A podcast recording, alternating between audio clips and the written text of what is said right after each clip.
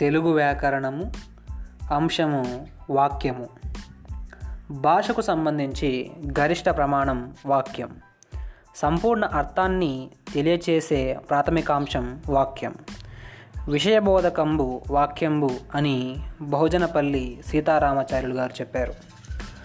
వాక్య పదీయం అనే గ్రంథాన్ని భర్తృహరి రాశారు. తెలుగు వాక్యముపై పరిశోధనలు చేసి తెలుగు వాక్యం అనే గ్రంథాన్ని చేకూరి రామారావు ఈయననే చేరా అని పిలుస్తారు. ఈయన రాశారు. సంస్కృతంలో వచ్ అనే ధాతువు నుండి తెలుగులో వాక్యం అనే పదం ఉద్భవించింది అని చెప్తారు. వచ్ అనగా వచించున్నది అని అర్థం. అనగా అర్థవంతమైంది అని అర్థం. యోగ్యతాకాంక్షాసక్తి సహిత పద సముదాయం వాక్యం అని ప్రౌఢ వ్యాకరణంలో బహుజనపల్లి వారు రచించారు. బహుజనపల్లి సీతారామాచార్యులు వారు రచించారు. యోగ్యత ఆకాంక్ష ఆసక్తి ఆసక్తి నాట్ ఆసక్తి ఆసక్తి. కలిగిన పదాల సముదాయమే వాక్యం అని ప్రౌఢ వ్యాకరణంలో బహుజనపల్లి సీతారామాచార్యులు పేర్కొన్నారు. యోగ్యత అంటే ఏంటంటే పదాల అర్థమునకు నష్టం కలిగించకపోవడాన్ని యోగ్యత అని అనవచ్చు. లేదంటే పదాల అర్థమునకు బాధ కలిగించకపోవటాన్ని యోగ్యత అని అంటారు. వాక్యానికి ఉండవలసిన అతి ముఖ్యమైన లక్షణం పదాల అన్వయ క్రమాన్ని పాటించటం. కొన్ని ఉదాహరణలు చూద్దాం. ఆ వ్యక్తి నిప్పుచే తడపబడుతున్నాడు. ఇచ్చట యోగ్యత అనేది లేదు. ఆ వ్యక్తి నీటిచే తడపబడుచున్నాడు. ఇక్కడ యోగ్యత ఉంది. ఎందుకు? ఎప్పుడే కానీ తడపబడు మహా అయితే కాల్చబడతారు కానీ నిప్పు చేత. ఎప్పుడే కానీ తడపబడరు. కాబట్టి వ్యక్తి చేత నీటితో తడపబడతాం అని పాని వాడతాం కాబట్టి దానికి యోగ్యత ఉంది. యోగ్యత లోపించిన వాక్యాన్ని అసాధు వాక్యం అని అంటారు. దీనినే అశుద్ధ వాక్యం అని కూడా అంటారు. ఉదాహరణకు అమ్మ కాఫీ వండుతోంది నాన్న కుర్చీ మింగాడు ఆ అబ్బాయి మా కోడలు ఆ అమ్మాయి మా అల్లుడు. యోగ్యత కలిగిన వాక్యాన్ని సాధువాక్యం అని అంటారు. దీనినే శుద్ధవాక్యం అని కూడా అంటారు. ఉదాహరణకు అమ్మ కాఫీ చేస్తోంది నాన్న కుర్చీలో కూర్చున్నాడు ఆ అబ్బాయి మా అల్లుడు ఆ అమ్మాయి మా కోడలు. ఆకాంక్ష. ఒక పదం విన్న వెంటనే మరొక పదం వినాలని కోరుకోవడాన్ని ఆకాంక్ష అంటారు. వాక్యంలోని మొదటి పదం ఆకాంక్షను కలిగిస్తే తర్వాతి పదాలు ఆ ఆకాంక్షని తీరుస్తాయి. వాక్యము ద్వారా ఆకాంక్ష నెరవే నెరవేరాలి అనగా వాక్యం సంపూర్ణంగా ఉండాలి అంటే ప్రశ్నకు చోటు ఆస్కారము ఉండకూడదు. రవి ఆకాంక్ష నెరవేరలేదు. రాధిక గుడికి వెళ్ళింది. ఇక్కడ ఆకాంక్ష కారకం రాధిక గుడికి వెళ్ళింది ఆకాంక్షను తెలుపుతున్నటువంటి మిగిలిన భాగం. అంటే ఇక్కడ ఆకాంక్ష తీరింది. ఆమె గుడికి వెళ్ళాలనుకుంది వెళ్ళింది. ప్ర పది ఫలితాల్లో ఉత్తీర్ణత సాధించలేని అంజలి అని ఆపేశారు. ఇక్కడ అంజలి ఏం చేసిందో చెప్పలేదు. అంటే ఇక్కడ ఆకాంక్ష అనేది లేదు. కాబట్టి అలా. రవి అన్నం తిన్నాడు. ఆకాంక్ష నెరవేరింది. ఆసక్తి. అనగా దగ్గరగా ఉండటం అని అర్థం. వాక్యంలోని పదాలు సరైన వ్యవధానంతో దగ్గరగా ఉంటూ ప్రశ్నించుటకు వీలు లేకుండా ఉండటం ఆసక్తి ఉజ్వల రేపు విశాఖపట్నం. ఉజ్వల అని ఆపేశారు. రేపు అని ఆపేశారు. విశాఖపట్నం వెళ్ళాను. ఇక్కడ ఆసక్తి అనేది లేదు. గోవు ఇంటికి వచ్చింది. ఇచ్చట ఆసక్తి లోపించింది. అంటే పద ధారాళతను లేదా పదాల చేరికను ఆసక్తి అంటారు. అనగా విరామం లేకుండా పదాలు వెనువెంటనే ఉపయోగించగలగటం. గోవు ఇంటికి వచ్చింది. ఆసక్తి లోపించలేదు. ఇచ్చట వెనువెంటనే పదాలను వాడారు. అలా కాకుండా గోవు ఇంటికి వచ్చింది. ఇలా చాలాసేపు మధ్యలో వ్యవధానం ఎక్కువ ఉంటే మనకు ఆ వాక్యం అనేది అందులో ఆసక్తి లోపిస్తుంది. వాక్యముకు కొందరు నిర్వచనాలు ఇచ్చారు. వాటిని చెప్పుకుందాం. విషయ బోధకంబు వాక్యంబు అని నేను ఆడియో ఫైల్ స్టార్ట్ చేసేటప్పుడు చెప్పాను. బహుజనపల్లి వారు ప్రౌఢ వ్యాకరణంలో ఈ విధంగా పేర్కొన్నారు. వాక్యం రసాత్మకం కావ్యం అని విశ్వనాథుడు సాహిత్య దర్పణంలో పేర్కొన్నాడు. వాక్యాల గురించి చెప్పుకున్నాం కాబట్టి వాక్యాలలో గల రకాల గురించి కూడా మనం చెప్పుకోవాలి. వాక్యాలు ప్రధానంగా మూడు రకాలు. సామాన్య వాక్యము సంశ్లిష్ట వాక్యము సంయుక్త వాక్యము. సామాన్య వాక్యం సామాన్య వాక్యము అంటే ఒకే ఒక ధర్మాన్ని సూచించే సంపూర్ణ వాక్యాన్ని సామాన్య వాక్యము అంటారు. ఇది వాక్యాంత బిందువు అంటే ఫుల్ స్టాప్తో ముగుస్తుంది. ఉదాహరణకు రుద్రమదేవి ఒక వీర వనిత. ఆ బాలుడు కింద పడ్డాడు. భారతదేశం గొప్ప భూమి. పాప నిద్రలేచింది ఇవన్నీ కూడా దీనికి సంబంధించి ఉదాహరణలు. సామాన్య వాక్యాలు తిరిగి రెండు రకాలు. క్రియారహిత వాక్యాలు అని క్రియా సహిత వాక్యాలు అని. క్రియను కలిగి ఉండని సామాన్య వాక్యాలను క్రియారహిత వాక్యాలు అంటారు. ఉదాహరణకు గిరిజనులు చాలా తెలివైన వారు మా ఊరు రామాపురం.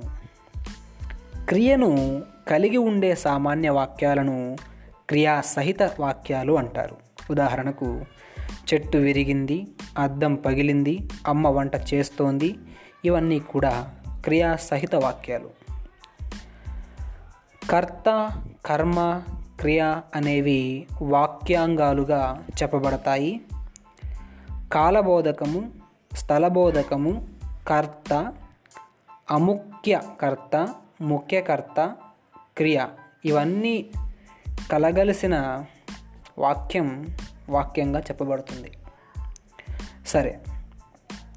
సామాన్య వాక్యంలో నామము అఖ్యాతం అనే రెండు భాగాలు ఉంటాయి. నామము ప్లస్ అఖ్యాతము అనేది సామాన్య వాక్యం అవుతుందన్నమాట. అది చెట్టు. ఇక్కడ చెట్టు అనేది అఖ్యాతం. ఆ గది చాలా వెడల్పు. చాలా వెడల్పు అనేది అఖ్యాతం. ఆ గది అనేది నామము. అతడు మహామేధావి. బాలుడు పరిగెత్తు పరిగెత్తాడు. పాప నిద్రపోయింది. అమ్మ వంట చేస్తోంది ఇవన్నీ కూడా. క్రియాసహిత వాక్యాలలో ఆఖ్యాతంలో క్రియ ఉంటుంది. కావున క్రియాసహిత వాక్యాలను క్రియాఖ్యానాలు అని అంటారు. క్రియారహిత వాక్యాలలో అఖ్యాతం కూడా నామం వంటి పదమే ఉంటుంది. కావున వీటిని నామవాఖ్యానాలు అని అంటారు. క్రియారహిత వాక్యాలలో ఒకే ధర్మాన్ని బోధించే రెండు నామాలు ఉంటాయి. అందులో మొదటి నామాన్ని ఉద్దేశము అని రెండవ నామాన్ని విధేయము అని అంటారు. ఉదాహరణకు ఆమె టీచర్ అతడు వైద్యుడు. ఆ బావి చాలా లోతు. ఇందులో ఉద్దేశాలు ఏంటంటే ఉద్దేశం ఏంటంటే ఆమె అనేది ఉద్దేశము విధేయము టీచర్. అతడు అనేది ఉద్దేశము వైద్యుడు అనేది విధేయము. ఆ బావి అనేది ఉద్దేశము చాలా లోతు అనేది విధేయము. క్రియాసహిత వాక్యంలో క్రియను ఆధారం చేసుకుని ఎవరు ఏది అని ప్రశ్నిస్తే వచ్చే సమాధానాన్ని కర్త అని అంటారు. మనం చెప్పుకున్నాం. వాక్యాంగాలు కర్త కర్మ క్రియ అని కర్త ఎల్లప్పుడూ నామంలో భాగం కావలెను. ఉదాహరణకు శ్రీకృష్ణుడు కంసుణ్ణి వధించాడు. కంసుణ్ణి వధించింది ఎవరు? శ్రీకృష్ణుడు. కాబట్టి కర్త అతనవుతాడు. నెమలి నాట్యం చేస్తోంది. నాట్యం చేసినది ఏది? నెమలి. కాబట్టి కర్త అవుతుంది. క్రియాసహిత వాక్యంలో క్రియను ఆధారంగా చేసుకుని ఎవరిని దేనిని అని ప్రశ్నిస్తే వచ్చే సమాధానాన్ని కర్మ అంటారు. కర్మ ఎల్లప్పుడూ క్రియకు ముందుగానే ఉండాలి మరియు ఆఖ్యాతంలో భాగం కావాలి. ఉదాహరణకు శ్రీకృష్ణుడు కంసుణ్ణి వధించాడు. ఎవరు వధించ ఎవరిని వధించారు? కంసుణ్ణి వధించారు. కాబట్టి అతను కర్మ అవుతాడు.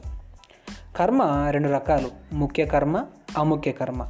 అముఖ్య కర్మ ఎల్లప్పుడూ కర్తకు ముఖ్య కర్మకు మధ్యలో రావాలి. కాలబోధకాలు స్థలబోధకాలు ఎల్లప్పుడూ కర్తకు ముందు రావాలి. సీత పుస్తకం ఇచ్చింది. దేనినిచ్చింది? పుస్తకం ఇచ్చింది కాబట్టి అది కర్మ. క్రియాసహిత వాక్యంలో క్రియను ఆధారంగా చేసుకుని ఎవరికి ఎక్కడికి ఎవరి కోసం అని ప్రశ్నిస్తే వచ్చే సమాధానాన్ని అముఖ్య కర్మ అంటారు. అముఖ్య కర్మ ఎల్లప్పుడూ కర్త తర్వాత ముఖ్య కర్మకు ముందు ఉండాలి. మరియు ఆఖ్యాతంలో భాగం కావాలి. కర్త ప్లస్ అముఖ్య కర్మ ప్లస్ కర్మ ప్లస్ క్రియ. ఈ విధంగా వాక్య నిర్మాణం ఉంటుంది. ఉదాహరణకు సీత విమలకు పుస్తకం ఇచ్చింది. సీత కర్త అముఖ్య కర్మ విమల కర్మ పుస్తకం క్రియ ఇచ్చింది. నేను పిల్లలకు పాఠం బోధించాను. అమ్మ మా కోసం వంట చేసింది. తాతయ్య నాకు బహుమానం ఇచ్చాడు. క్రియాసహిత వాక్యంలో క్రియను ఆధారంగా చేసుకుని ఎప్పుడు అని ప్రశ్నిస్తే వచ్చే సమాధానాన్ని కాలవాచకము అని ఎక్కడా అని ప్రశ్నిస్తే వచ్చే సమాధానాన్ని స్థలవాచకం అని అంటారు. వాక్యంలో కాలవాచకం స్థలవాచకం ఉన్నట్లయితే అవి కర్తకు ముందుగానే ఉండాలి మరియు నామంలో భాగం కావాలి. ఉదాహరణకు కాలవాచకం ప్లస్ స్థలవాచకం ప్లస్ కర్త ప్లస్ అముఖ్య కర్మ ప్లస్ కర్మ ప్లస్ క్రియ. నిన్న విజయవాడలో సీత విమలకు పుస్తకం ఇచ్చింది. రేపు విజయవాడలో నేను పిల్లలకు పాఠం బోధిస్తాను. ఇవన్నీ కూడా దీనికి సంబంధించిన కొన్ని ఉదాహరణలు. ఇప్పుడు ద్వికర్మక వాక్యం గురించి తెలుసుకుందాం. ముఖ్య కర్మతో పాటు అముఖ్య కర్మను కూడా కలిగిన వాక్యాన్ని ద్వికర్మక వాక్యము అని అంటారు. ఉదాహరణకు శ్రీరాముడు భరతునికి పాదుకలు ఇచ్చాడు. రాయలవారు శ్రీనాథునికి పచ్చలహారం బహుకరించారు. నాన్న నాకు ఉత్తరాన్ని రాశారు. టీచర్ మాకు పుస్తకాలు ఇచ్చింది. ఇవన్నీ కూడా ద్వికర్మక వాక్యానికి ఉదాహరణలు. ఇప్పుడు కర్తృరహిత వాక్యం గురించి తెలుసుకుందాం. అముఖ్య కర్మతో మొదలయ్యే వాక్యాన్ని కర్తృరహిత వాక్యము అంటారు. ఉదాహరణకు రవికి జ్వరం వచ్చింది. రామయ్యకు రెండు ఎకరాల పొలం ఉంది. ఆయనకు ఆకలి ఎక్కువ. నాకు ఆరోగ్యం బాగాలేదు. నాకు ఆకలిగా ఉంది. ఆమెకు కోపం ఎక్కువ. ఇచ్చట కర్త అనేది మనకు లేదు. కేవలం కర్మతో వాక్యం అనేది మొదలయ్యింది. మీరు గమనించాలి. ఇందాక చెప్పుకున్న ద్వికర్మక వాక్యంలో రెండు కర్మలు ఉన్నాయి మీరు గమనించి ఉంటారు. సో ఇది ఫ్రెండ్స్ ఇవాళ పోడ్కాస్ట్. మీకు నచ్చిందని అనుకుంటున్నాను. ప్రతిరోజు కూడా వింటూ ఉండండి. ఎందుకంటే మనకు వింటే బాగా గుర్తుంటుంది వినడం ద్వారా. అందుకోసం. Thank you for listening. This is Mahesh KT signing off. Bye bye now.